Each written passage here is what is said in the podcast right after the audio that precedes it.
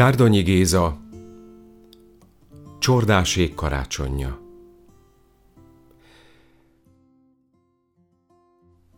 Hárman ültek karácsony szent estéjén az asztalnál. A csordás, meg a felesége, meg az öreg András, a csordásnak az apja. Az öreg András valamikor szintén csordása volt az uraságnak, teljes hatvan esztendőt által egyfolytában. Ők nem kártyáztak vacsora után, hiszen vének már mind a hárman. Csak épp, hogy egy kis hásfa teát főzött az asszony vacsora utánra. Azt iddogálták, cukron égetett szilva pálinkával idogálták. Majd csak holnap kerül egy kis bor is az asztalukra. Marcsa asszony hozza. Marcsa asszony bent szolgált valamikor a kastélyban, így ünnepeken most is bent dolgozik a konyhán délig. Onnan hozza meg majd holnap is az ünnepi ebédet, úgy két óra tájt. Egy pint borocskát is tesznek majd a kosarába. Hát ülnek, beszélgetnek a búbos enyhében. Várják a szent évfélt. János akkor elmegyen Marcsával a templomba, az öreg meg otthon marad házőrzőnek. Gyenge már a lába.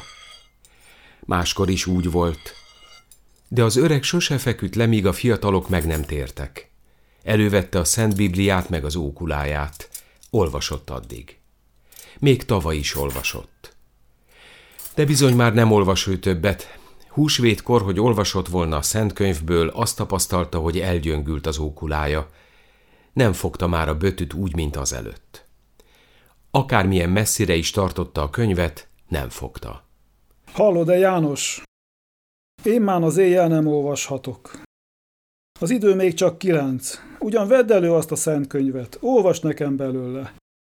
Én is hadd részesüljek az angyalok éjszakájának ájtatosságában. A csordás előveszi a ládából a Bibliát szép tiszteletesen. Újat nyálaz, torkot köszörül, levelezget a könyvben. Hun olvassak. Az öreg rábökött az egyik lapnak a felső részére. Itt te, itt olvasd. De az a hely épp a befejező sora volt Máté evangéliumának. A csordás mégis hát olvasta. Véletek vagyok minden nap a világ végezetéig. Nincs tovább. Hát olvasd akárhol. Szent igék ezek, akárhol szánt is a szemed belé. János megint fordított egy-néhány levelet, előre, hátra. Azt a helyet kereste, amelyik urunk születéséről szól. Nem találta. Végre is belekezdett.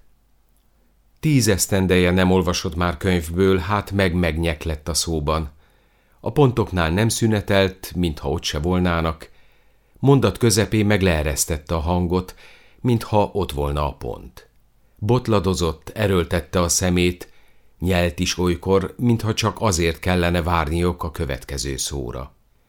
De hát azért megértették, Krisztus urunk megjelent a halála után két tanítványának Emnausba menet. Megértették. Az Emnaus szóval azonban igen megbajlódott János. Emenász, Emeneus, Enmenus, Emma... Neki-neki igyekezett, mint dongó az ablaknak, de sehogy sem jutott ki belőle. Hát végre is más helyre fordított. De megint csak Jézus jelenéséről regélt ott is a könyv, ahogy Tamásnak megjelenik és mondja. Boldogok, akik nem láttak, mégis hisznek. János már akkor annyira kivörösödött, megizzadt, hogy becsukta a könyvet, félretolta. Mégiscsak boldogabbak voltak azok. Boldogabbak voltak, akik látták. Miért nem is éltünk mink is akkor? Azok a Krisztus feszítők láthatták, még meg nem láthatjuk. Én csak azt nem értem, hogy hogyan nem ismerte meg az a két tanítvány. Sötét volt már akkor. A szaváról is megismerhették volna. Én még a csizmája kopogásáról is megismerem, aki erre jár. De hiszen azok mezitláb jártak, édesapám. Hogy Jézus urunkat meg nem ismerték. Ezer ember közt is egyszerre megtalálná a szemem. Szélvihar kerekedett kün, hogy szinte döngette az ablakot is. Csordásék meggondolkodtak, hogy mégsem mennek el az éjféli misére.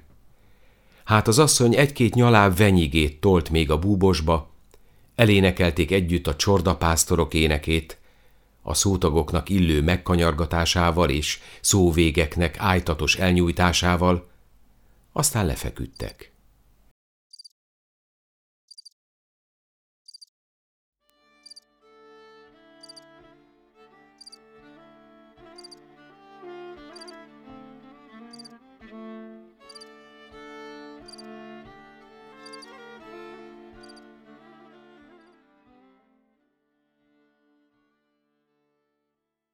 Jaj, ember! Jaj, be igen gyönyörületes gyönyörűt álmodtam. Hagyj aludnom. Éppen Szent Tamás apostol beszél velem.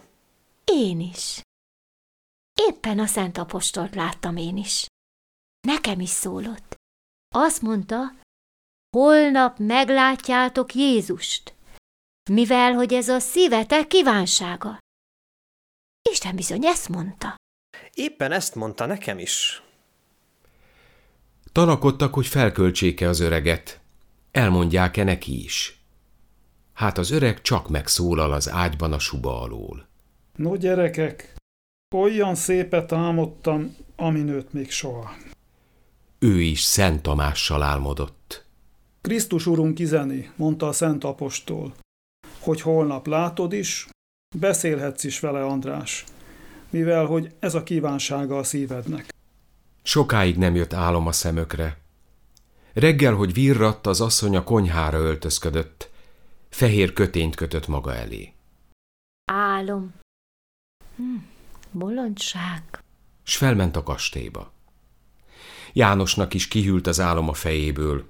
Nem is gondolt már rá, mikor etetésre ballagott. Csak az öreg András kelt reggel hosszas eltűnődéssel. Nem álmodtam én még ilyet soha. Bizony még valami csodát látok vénségemre, ez mái szép ünnepnapon. Kinézett az ablakon. A szél már elszűnt, csak a hosszúkás hófuvatok fehér lettek. A mindenes a nyakát összehúzva vitte két vörös kezében a két bádogvedret a kútra. András leakasztotta az ágyfejről a szentolvasót, szemelgette ájtatos seppegéssel, öreg szívének örvendező, várakozó hullámzásával.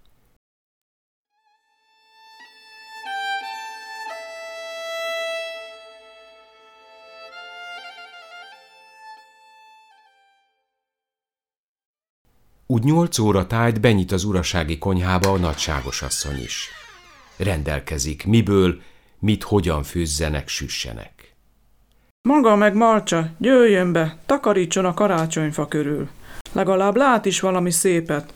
A doktor fiam hozott nekem Pestről ajándékot, amilyet még nem látott a maga falusi szeme. Belépnek a szobába. A nagyságos asszony a falra mutat. Hát Marcsa szinte megrogyik. Akkora szép életnyi valóságú Jézus kép virít a falon, hogy szinte mozdul onnan. Marcsa összecsapta a kezét, a lába megcsuklott, térdre esett. Ó, Istenem! Istenem!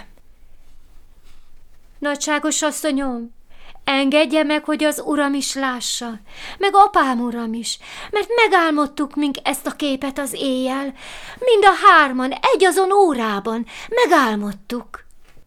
És elmondja az álmukat. A nagyságos asszony csodálkozik, de sehogy nem engedheti, hogy a két csordás belépjen a szobába meg ha azok, hát a többi béres is. Patkós az urat csizmája, az apósodő is. Minden lépésük belé nyomódik a padlóba. Könyörög az asszony, hogy legalább az ura. Mezit láb is bejön az ő ura, csak engedje meg, legalább az urának engedje meg.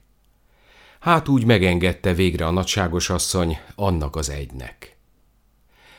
Újságolják aztán otthon az ebédnél az öreg apónak, hogy hát ők már csak ugyan meglátták Jézus urunkat. Mert olyan élet igazándi ábrázolat a, mintha nem is rámában állna Krisztus urunk, hanem tükörben látszódna elevenen. Szinte pillog a szeme is. Az öreg elszomorodott. Uram Istenem, Tizennégyszer hordoztam a búcsú keresztet. Persejbe húsvétkor ezüst forintot adtam. Az új harangon akkorát emeltem az állomáson, hogy két hétig fájt utána a két inam, meg a derekam. Senkit meg nem bicskáztam még búcsúkor se. Még varró Bálintot se, mikor kiszabadultam a fogságból. Pedig az hat évig várt a bicskámra, annak utána, hogy ő is kiszabadult. Ha más valaki rekeni, hogy azt törte föl a zsidó kamráját, bizony nem jut elevenen Amerikába. De én nem bántottam. Szent parancsolatodból nem bántottam, hogy a gonoszságot ne viszonozzam gonoszsággal. Így búslakodott lógó fejjel az öreg, hogy azok kettejének teljesült az álmuk, csak az övé nem. Elmondták neki apróra, hogy ilyen meg ilyen, de mégiscsak más, ha magunk szemével látjuk. Az asszony mindjárt ebéd után ellódult a szomszédokba, hogy elregélje a csodát. János az istálóba ballagott át, hogy heverjen egyet az éjszakai álmatlanság után. Az öreg magára maradt. Amint ott búslakodik a búbos patkáján, egyszer csak hallja, hogy valami koldus miatyánkol az ajtó előtt. meg a te neve. Ennyi, ennyi. Hát ez még karácsony ünnepén is. És nem is kecöli Amrus. Nem. Ez nem a mi falunkbéli kódusunk. Kinéz. Hát egy rövidre nyírt tüskés fehér szakálú idegen vén kódus reszket a hóban. Mondja kék ajakkal a mi atyánkot. Rongyos bekecs rajta, szőre hagyott süveg a kezében. Nyűt vászontarisznya az oldalán, de lapos. Gyere be! Hát ezen a szent ünnepen is. Az asztal meg volt még terítve. Odaültette. Adott neki az ételmaradékból egy szelet fehér pecsenyét, kalácsot is. Még egy pohárnyi bort is töltött neki a maga poharába. Egyé, igyá, melegedj! Már előbb meglátta, hogy a koldus lábán szakadozott a bocskor, de olyan szakadozott, hogy a bal lába fejének a mesztelenje is kivöröslik. Mindjárt arra gondolt, hogy odaadja neki az avult csizmáját. Elég ő néki már az, amelyik a lábán van, elég holtáig. 84 esztendős ember nem nyű el már egy csizmánál többet. Nem is szól, csak tipeg a kamrába. Ott lesz valahol az a csizma. Foltos az igaz, és a boka belső részén a folt is lefes lett, de hát a bocskornál mégiscsak sokkal jobb, különb ilyen télidőben. A kamra sötét már, mécset kell gyújtania.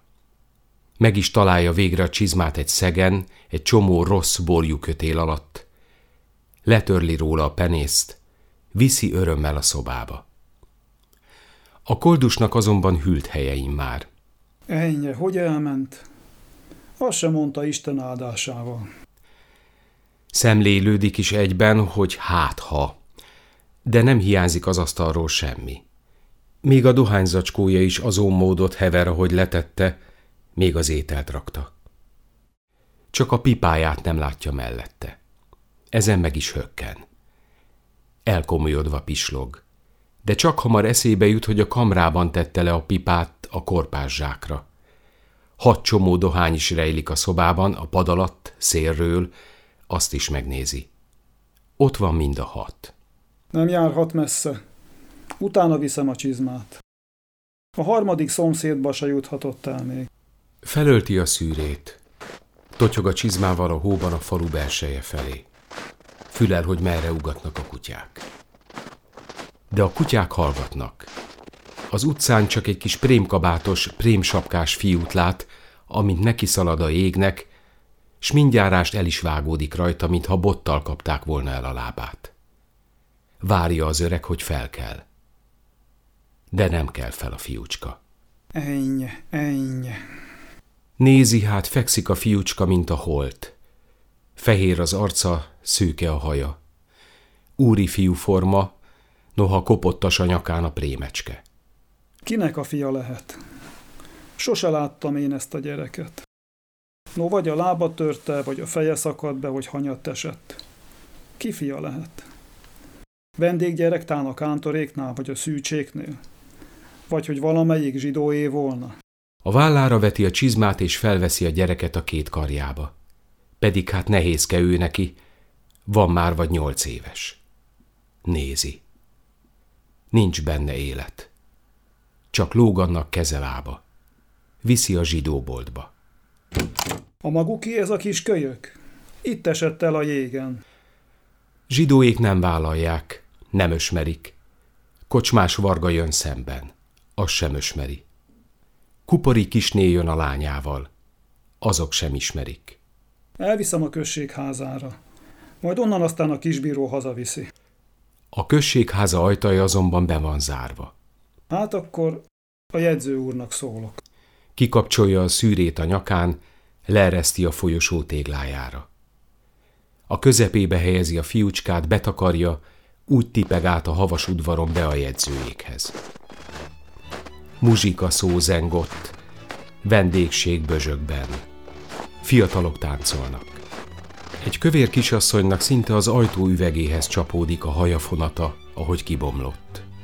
András csak az ajtóban áll meg, zörget tiszteletesen. Mentegetőzik, hogy nem hivatalos ügyben zavarja a jegyző urat. Kijön aztán a jegyző, hogy megtekintse a fiúcskát. Mondja, hogy az orvoshoz küldi, ha nem tudható, hogy melyik házba való. A szűr azon mód ott a folyosón. Bontja az öreg. Hát a fiúcska nincsen benne. Hál' Istennek, semmi baja, ha hazament. No, furcsa. Pedig hát úgy letyegett a lábacskája. Amint így haladoz, látja, hogy Varró Bálint jön vele szemben. Negyven esztendeje nem látta, mégis egyszerre megismerte. Nagy nehéz fejéről, lassú járásáról már száz lépésnyire megismerte a homályban. Hazatért hát vénségére Amerikából, fiához, leányához, hogy abban a házban halljon meg, ahol született. Megállt, hogy összeérnek. Hallod-e, Bálint? Nem láttál-e az úton egy úri formájú fiúcskát? Sánta bizonyosan. Bálint megáll, néz, mintha melbeütötte volna a szó. Nagyot vétett ő András ellen, még mikor fiatalok voltak. Egy lányt szerettek. Négy hetet ült András ő miatta a gyanúban, míg végre ő került a helyébe. A négy hét folyamán menyasszonyát vesztette András, rút hírbe keveredett, a szülői bújtak az emberi szemek elől. Ilyesmit nem lehet megbocsátani. Tízszer is meggyónta már Bálint az 55 év folyamán, hogy gonoszul megrontotta egy barátjának az életét. Hiába oldozta fel a pap itthon is, Amerikában is. Teher maradt a lelkén. Nem láttam. No, furcsa. Eltörött a lába, vagy hogy elbicsaklott. És elmondta apróra, hogyan történt az ügy, mintha csak tegnap beszélt volna Bálintal utoljára. Aztán a koldust is kérdezte, hogy nem találkozott-e vele Bálint. Fehér szakálú, rongyos, idegen az a koldus. Mikor aztán a végén András kezet is nyújtott, Bálint nem eresztette el a kezét. Nem haragszol már, András? Elfelejtettem én azt már, Bálint. Emberek vagyunk. Hát gyere be hozzám egy pohár borra. Elmondom neked Amerikát. Szívesen, Bálint. De hallod-e, inkább hónap. Mert ezt a párcsizmát akárhogy is eljutatom annak a kódusnak. Valami jó érzés melegítette a mellét, hogy hazafelé ballagott. Régen volt, talán rá is szolgált zöld ifjú korában arra a négy hétre. No, vissza szűrújában holnap Bálintnak egy csomót abból a jóféle dohányból. Csak akkor borult el megint a szeme, hogy hazaérkezett. Ott ültek már mind a ketten az asztalnál az övéi, forralt bor mellett, és vidáman néztek rá. Hát Kend, hol csavarog, édesapám? Akkor jut csak megint eszébe Andrásnak az álom. Miért, hogy ezeknek teljesült, ő neki meg nem? Nem ő nevelte a fiát is a maga kocsmátlan jámbor életére? Nem ő szoktatta a menyét is szelítséges nyelvre, minden nap való imádkozásokra? Elmondja aztán az asztalnál a fiának, menyének, hol járt, mit mívelt, s hogy Varró Bálintal is találkozott. An nem lehet. Hiszen ammán meghót, rég ideje, hogy meghót. Dehogy hót, hiszen mondom, hogy beszéltem vele. Kezet is fogtam vele. No hát akkor már jártában is álmodik Kent, mert avval nem beszélhetett. Tíz esztendeje is van, hogy meghódt. A fiának haza is hozták ládáját, szűrét, tarisznyáját, 153 dollárját. Mondtam is akkor Kennek, csak hogy elfeledte. Az öreg sehogy sem fogadta el a beszédet, de hát nem szokott ellenkezni, ha valaki Isten útjával bizonykodott. Hát másra fordult aztán a szó arra, hogy a nagyságos asszony a templomnak ajándékozza majd a képet, és hát akkor az öreg is megláthatja. Az öreg csak pipált, rázogatta nagybúsan a fejét, nem így ígérte neki a szent apostol. Mára ígérte az a mai szent ünnepre. De lehet, hogy teljesült volna is a szent ígéret, teljesült volna valami kéntségesképpen, ha nem hagyja el a házat. Még lefektében is ezen sóhajtozott az imádkozása után. Ó, uram, hogy megígérted? Nékik teljesült, nékem nem teljesült. Erre, mintha megnyílt volna a fal, csak ott áll előtte rengő szép aranyló fényességben a panaszlott megváltó. Ó, balgatag ember! Mit csodálkozol te azon, hogy némelyek nem ismernek meg engem? Megmondottam, hogy veletek vagyok minden nap a világ végezetéig. Stilátván láttok, de meg nem ösmertek. Lám te is. Háromszor is láttál ma engem, mégsem ösmertél meg. Pedig hát első jelenésemben meg is vendégeltél. Második jelenésemben meg is hordoztál, szűröddel betakartál. Harmadik megjelenésemben a kezemet szorítottad a magad kezébe. Szorítottad ellenségednek megbocsátó szívvel, miként én rendeltem a hegyen. És ha te mégsem tudtad, hogy én ki vagyok, hogyan ösmernének meg azok, akik senkin nem könyörülnek, senkin nem segítenek, és az ellenök vétőknek meg nem bocsátanak. Az öreg boldogan ébredt másnap. Mégis hát a fejét csóválgatva görgedeztek a könnyei. Ó, Istenem, Istenem! És én még meg is gyanúsítottam, hogy a pépám nem volt a helyén.